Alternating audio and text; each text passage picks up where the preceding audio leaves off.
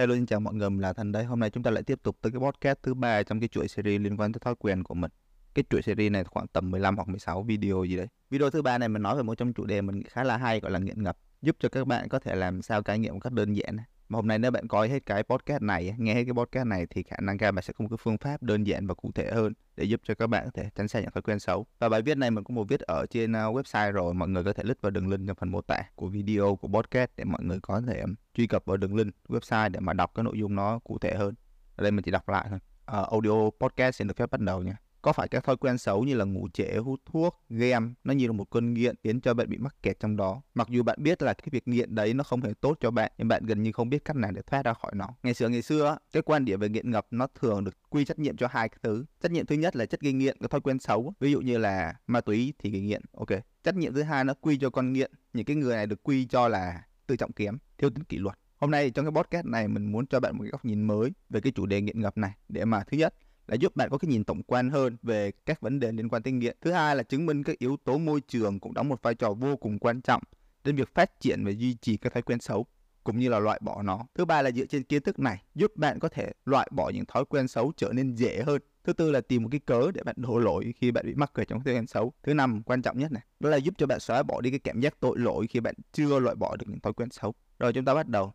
Đầu tiên mình sẽ dẫn chuyện bằng một trong những thí nghiệm vô cùng à, nổi tiếng ở Việt Nam người ta gọi thí nghiệm là thiên đường chuột à, nguyên âm tiếng Anh nó là Red Park tức là công viên chuột đấy một nhà tâm lý học người Canada tên là Brock Alexander ông là giáo sư của đại học um, Simon Frey ông nổi tiếng với việc thực hành thí nghiệm Red Park vào năm 1970 và năm 1980 để khảo sát coi tác động của môi trường đối với sự phát triển của nghiện ngập. Quy trình thực hiện thí nghiệm như sau. Trong thí nghiệm, những con chuột bị nghiện ma túy, tức là con chuột đã bị nghiện rồi, được chia thành hai nhóm. Nhóm thứ nhất là bị cô lập trong lồng nhỏ, chỉ có một bình nước, đồ ăn và một ống có chứa thuốc viện trong đấy. Nhóm thứ hai là được đặt trong một nơi tạm gọi là thiên đường chuột đi, mình gọi nó là thiên đường chuột đi, cho nó họ phải phát âm tiếng Anh, phát âm tiếng Anh cũng kém. Cái thiên đường chuột này này có nhiều đồ chơi, có các con chuột khác, có môi trường rộng rãi thoáng mát hơn, nó vẫn có chứa một cái ống tiêm, có chứa thuốc viện ở trong đó. Kết quả thực tế cho thấy á, là những cái con chuột được đặt ở trong cái thiên đường chuột ít có xu hướng bị nghiện hơn so với những con chuột bị cô lập. Kết luận của ông Brock Alexander như sau. Ông cho rằng con chuột ở trong môi trường nghèo nàn, chật hẹp, sử dụng ma túy như một cái cách để đối phó với sự nhàm chán và cô đơn. Có những con chuột sống ở thiên đường chuột á, có nhiều việc để làm hơn, có nhiều cái mối quan hệ để kết nối hơn, vì vậy chúng ít có khả năng bị nghiện ma túy hơn. Ông cũng kết luận rằng yếu tố môi trường đóng một vai trò vô cùng quan trọng trong việc phát triển và duy trì các thói quen xấu. Điều này cũng cho thấy rằng là để loại bỏ các thói quen xấu thì việc cải thiện môi trường xung quanh bạn là điều bắt buộc. Là có thể bạn sẽ nói là người ấy, loài người và loài chuột là hai động vật khác nhau, không thể mang cái thí nghiệm của loài chuột để mà so sánh với loài người được đúng không?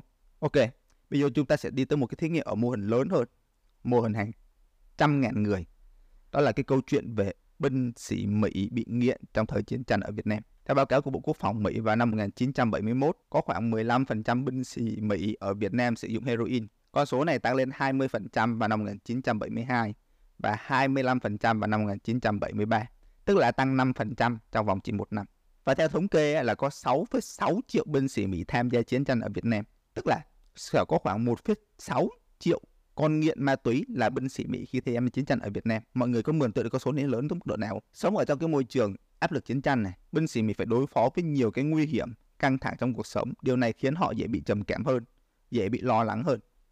Heroin, ma túy là một loại thuốc có tác dụng giảm đau, cải thiện tâm trạng. Vì vậy, nó được binh sĩ Mỹ sử dụng rất là nhiều để đối phó với cái tình cảnh áp lực này. Thì mình sẽ thấy là chiến tranh Việt Nam, Việt Nam tại thời điểm đó có thể xem như là cái lồng thứ nhất đối với binh sĩ Mỹ, đúng không?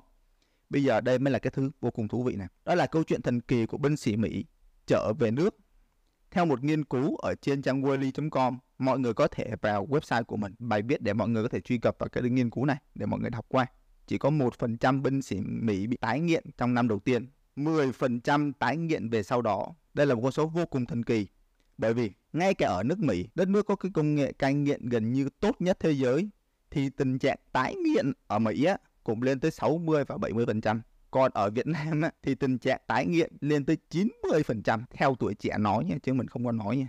Thay đổi môi trường chỉ còn 10% người bị nghiện thôi, phép màu. Điều mình muốn nói ở đây là là gì? Là môi trường rất quan trọng.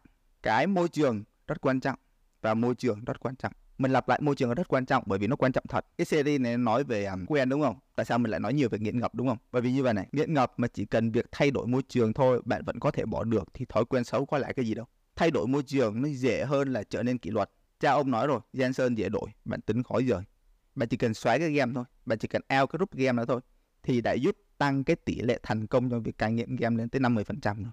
Vậy tại sao bạn không làm việc đấy luôn? Xây dựng cái môi trường để tránh xa những cái yếu tố kích thích bạn tới thói quen xấu luôn dễ dàng hơn rất là nhiều so với việc bạn chiến thắng bản thân, trở nên kỷ luật. Mọi người có thấy những người đi tu không? Họ lên núi họ sống, họ dễ tu hơn rất là nhiều đúng không? Khi bạn đã bỏ được các thói quen xấu rồi, khi bạn đã trở thành một con người mới rồi, cái tu vi bạn lên một cái level mới rồi, bạn đã trở thành hoàn toàn khác rồi, thì lúc đó môi trường đúng là không còn quan trọng nữa. Còn khi bạn nhỏ, môi trường rất quan trọng. Và có rất là nhiều mẹo vô cùng đơn giản để bạn có thể thay đổi được môi trường, sắp xếp được thời gian để bạn có thể rời xa những thói quen xấu và luyện tập những thói quen tốt. Tất cả những cái mẹo đó, những cái phương pháp và những cái kỹ thuật đó nó được ghi trong quyển sách vô cùng nổi tiếng tên là thói quen nguyên tử. Thật lòng mà nói thì mọi người nên mua đi, đừng đừng đừng có mà lằng nhằng trong việc mua quyển sách này. Đây là một trong ba quyển sách mình tin là có những chỉ dẫn cụ thể nhất và hiệu quả nhất trong việc xây dựng và hình thành những thói quen mới. Rồi vậy nha, podcast tới này là hết rồi. Cảm ơn mọi người mình là Thành đây.